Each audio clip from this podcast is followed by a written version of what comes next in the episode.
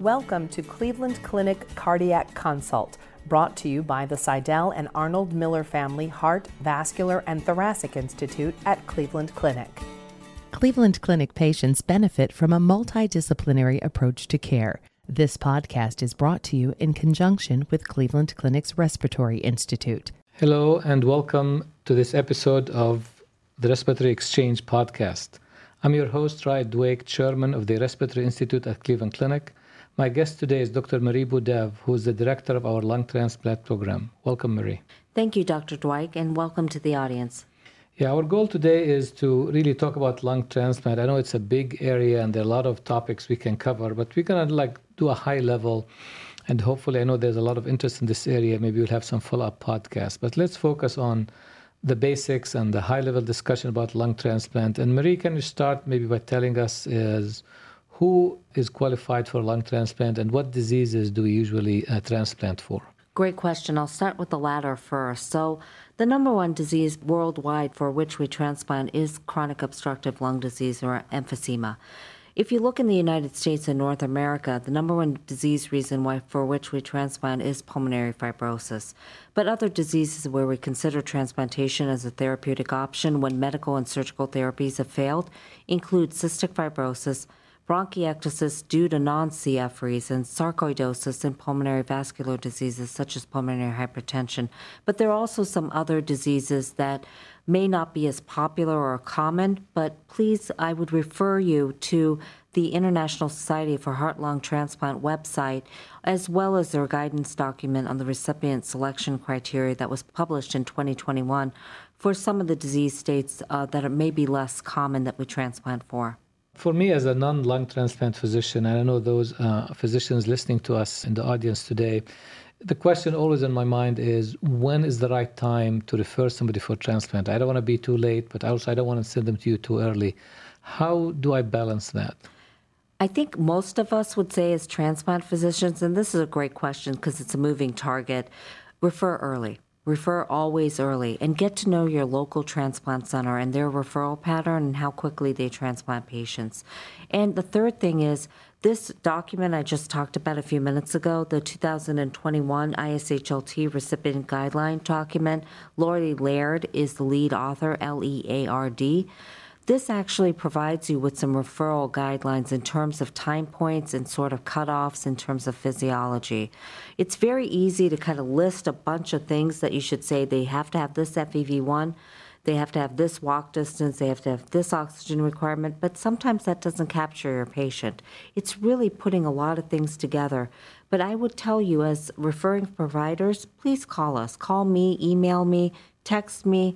I'll be more than happy to go over your patient with you and let you know if this is the time we should be seeing a patient. It takes a long time to get a patient ready for transplant, both mentally, psychologically, financially, and from their support system, and to go through the testing. And so you want to allow for a lot of time for patients to get adjusted to all these different things and the idea that they are going on a transplant list and the stress that goes along with that. But this takes early referral, and so referring them early is always a good thing. I will tell you it's never a bad thing. It may set some expectations or let some patients down that they're not in the window for a transplant, but I think as they learn more and more about transplant, they'll probably appreciate being referred early. Yeah, I heard you often refer to this transplant window. You know, what do you mean when you say transplant window? Great question. So, transplant window refers to the optimal time that a patient should be placed on the list and have a reasonable period of time to get used to the idea of being transplanted. This is a patient that's not too well for a transplant and that they're just coming back and going through the testing and they're just kind of hanging out wondering when am I ever going to get on the list. And when they're too late or outside of the window, that's when a patient is too sick and that a, a transplant may not be as successful.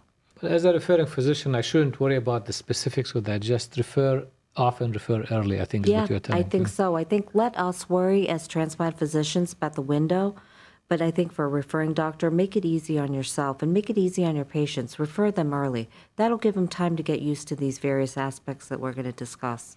Are there any particular uh, reasons, barriers, comorbidities that I just should not even bother sending somebody for a transplant. I know upfront they won't be a candidate. Right. These are what we call absolute contraindications. And this absolute contraindication list has gotten smaller as the years have gone on, but there are some things that have never changed.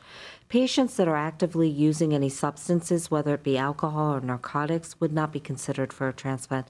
That includes the chronic use of narcotics for pain management.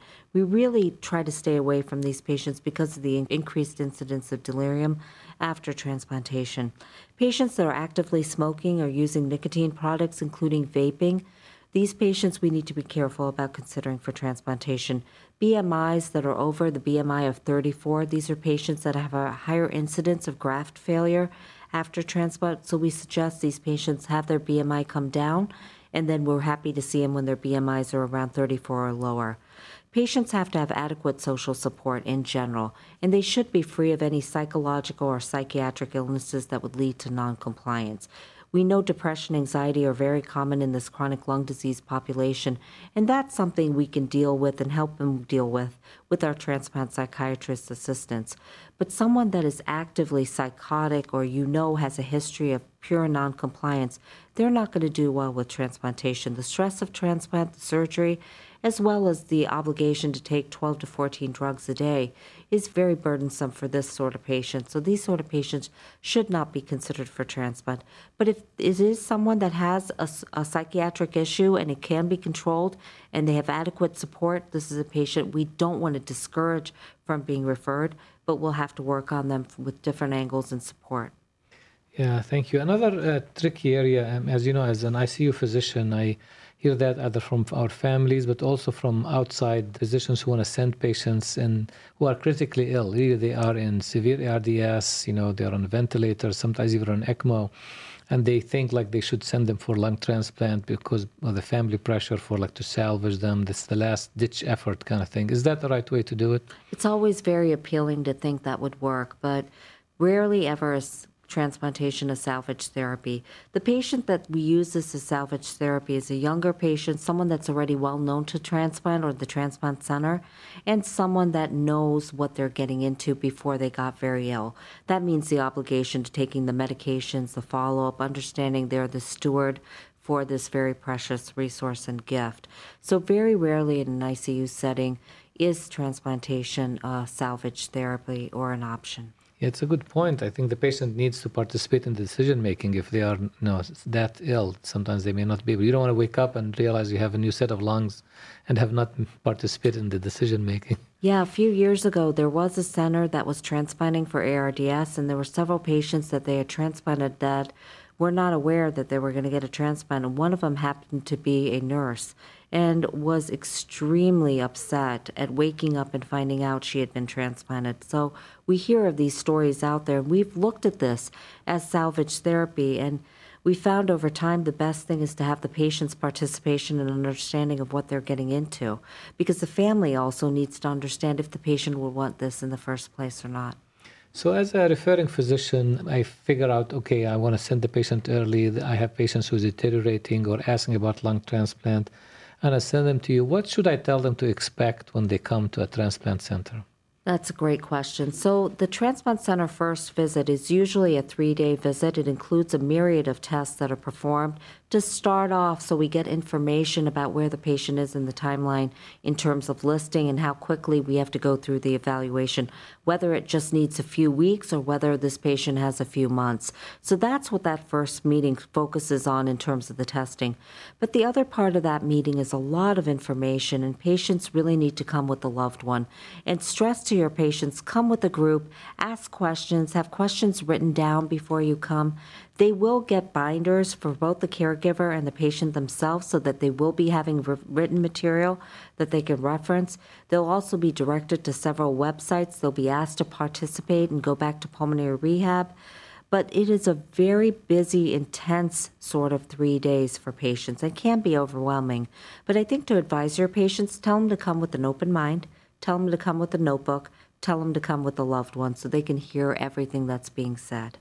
Great advice. You know, thank you uh, for sharing that. Uh, we're hearing uh, patients sometimes get one lungs or two lungs. Is that something decided by the patient, by you, by the referring physician? How is that decision made? The determination to receive a double lung or a single lung is based on several factors. Age is probably the biggest consideration. An older patient, we want less anesthesia, less OR time, quicker recovery. So, someone over the age of 70, we may be considering a single lung, and these patients can do very well. It's important to stress to the patients if you're getting a single lung, you didn't get shortchanged.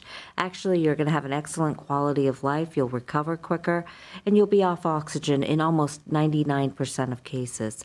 A double lung is usually reserved for patients that are younger, also for patients that may have pulmonary hypertension or suppurative lung diseases.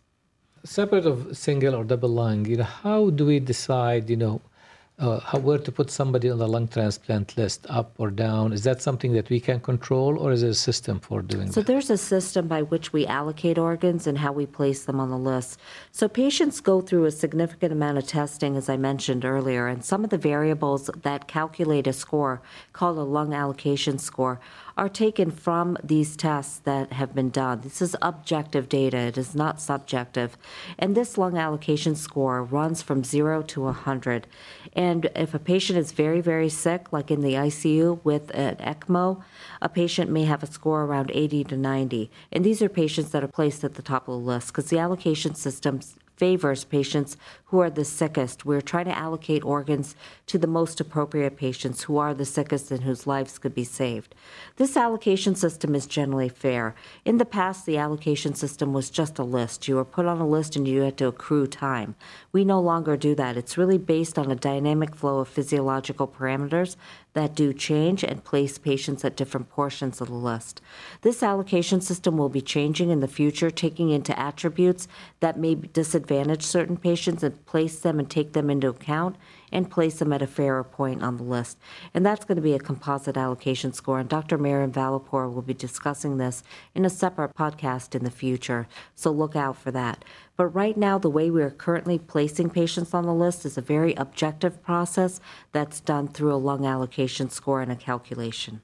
And of course, having this lung allocation score is just a reflection of the scarcity of organs, right? If everybody could get an organ, we don't need an allocation score, I guess. The, the, the reality is not everybody can get, who needs an organ gets one.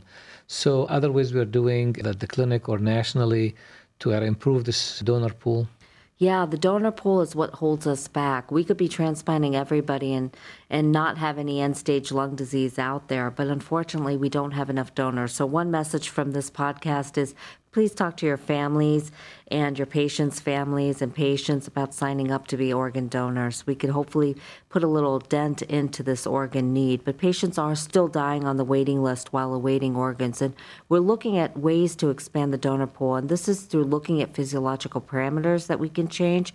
We no longer use the term marginal donors or everybody is a standard donor. They may just have some different things about them that could make them a better donor, but we don't use these marginal terms. We throw away less organs than we used to in the past, so we're getting better. Some of the means by which we're doing this is number one, using hepatitis C positive organs. As you know, hepatitis C is a curable disease now with the DAA acting agents.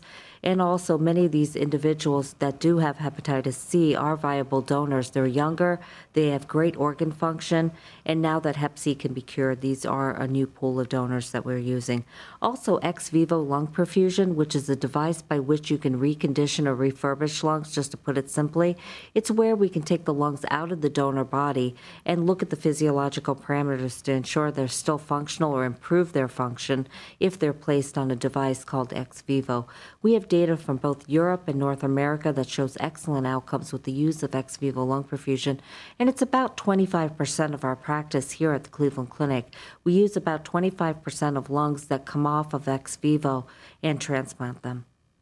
Oh, that's like transplant ICU, I guess, resuscitation of the lungs to get them ready to be put in the, in the right position. So that's uh, that's amazing, really advancement in, in science.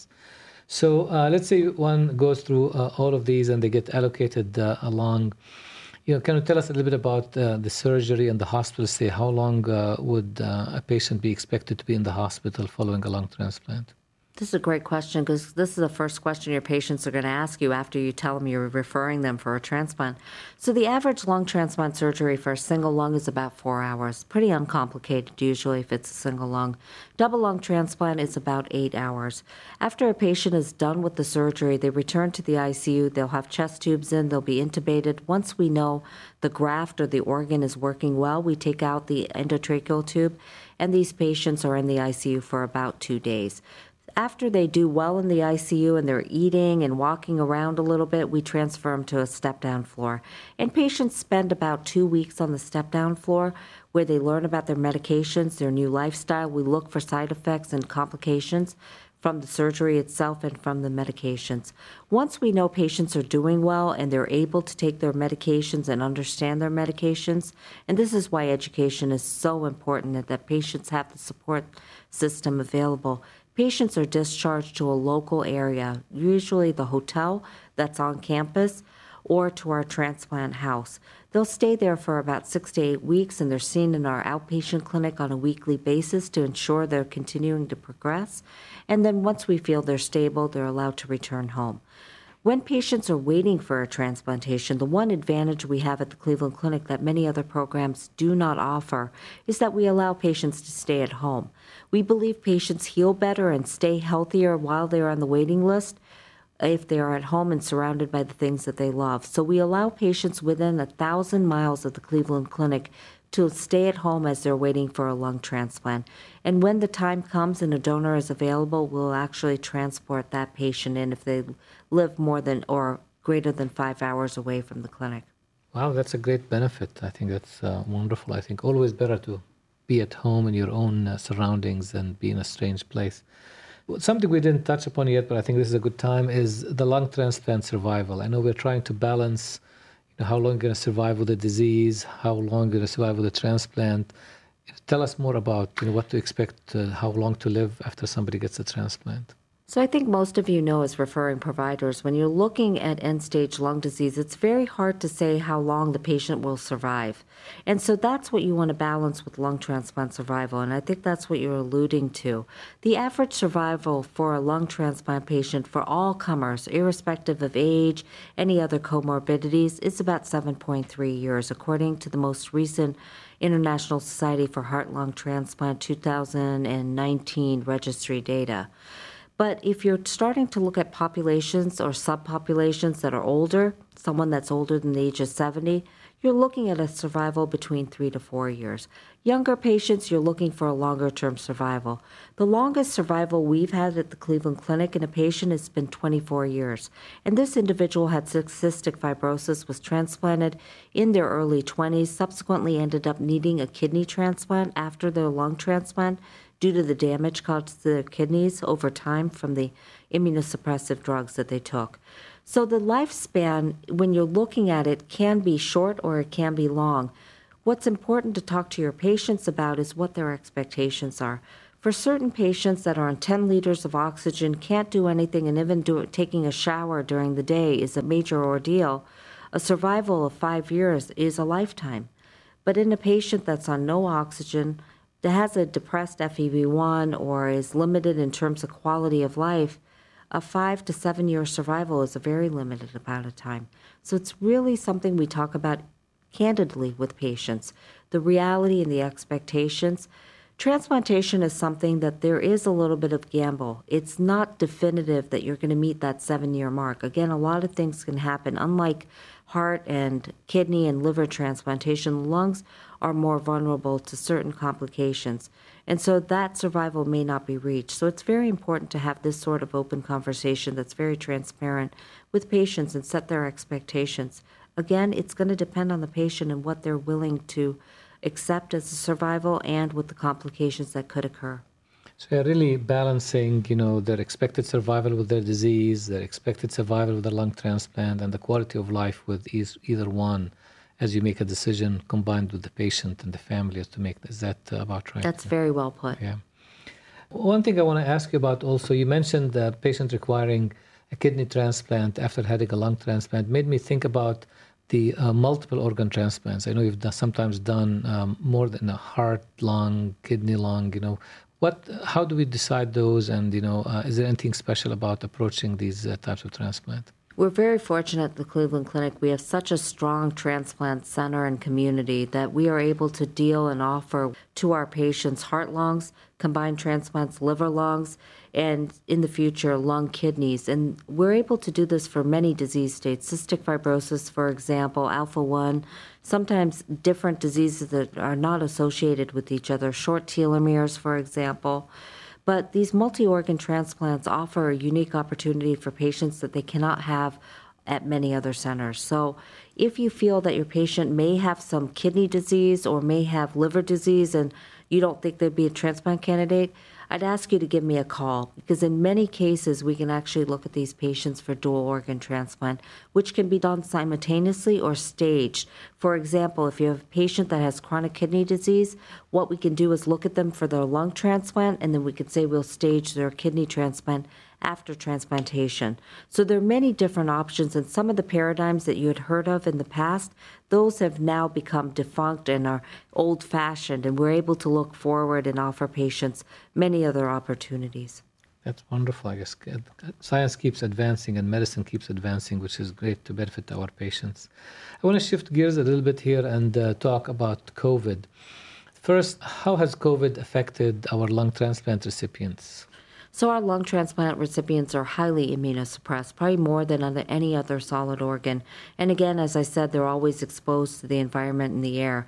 Many of our lung transplant recipients ended up being significantly immunosuppressed and not having an immune response to the three doses of the vaccines and subsequently became infected with COVID. We've had about a 25% mortality rate in our population that has acquired COVID. We've had a large number of population patients that did well and did not get really affected by COVID, maybe had cold-like symptoms, constitutional symptoms, but then we had a small fraction that ended up in the ICU and subsequently dying of lung failure. Yeah, that's a very terrible uh, disease that affected everybody, including our lung transplant population. The other side of this is do we transplant uh, patients with COVID? You know, COVID really is a, the lung is a major target and uh, they get severe lung disease.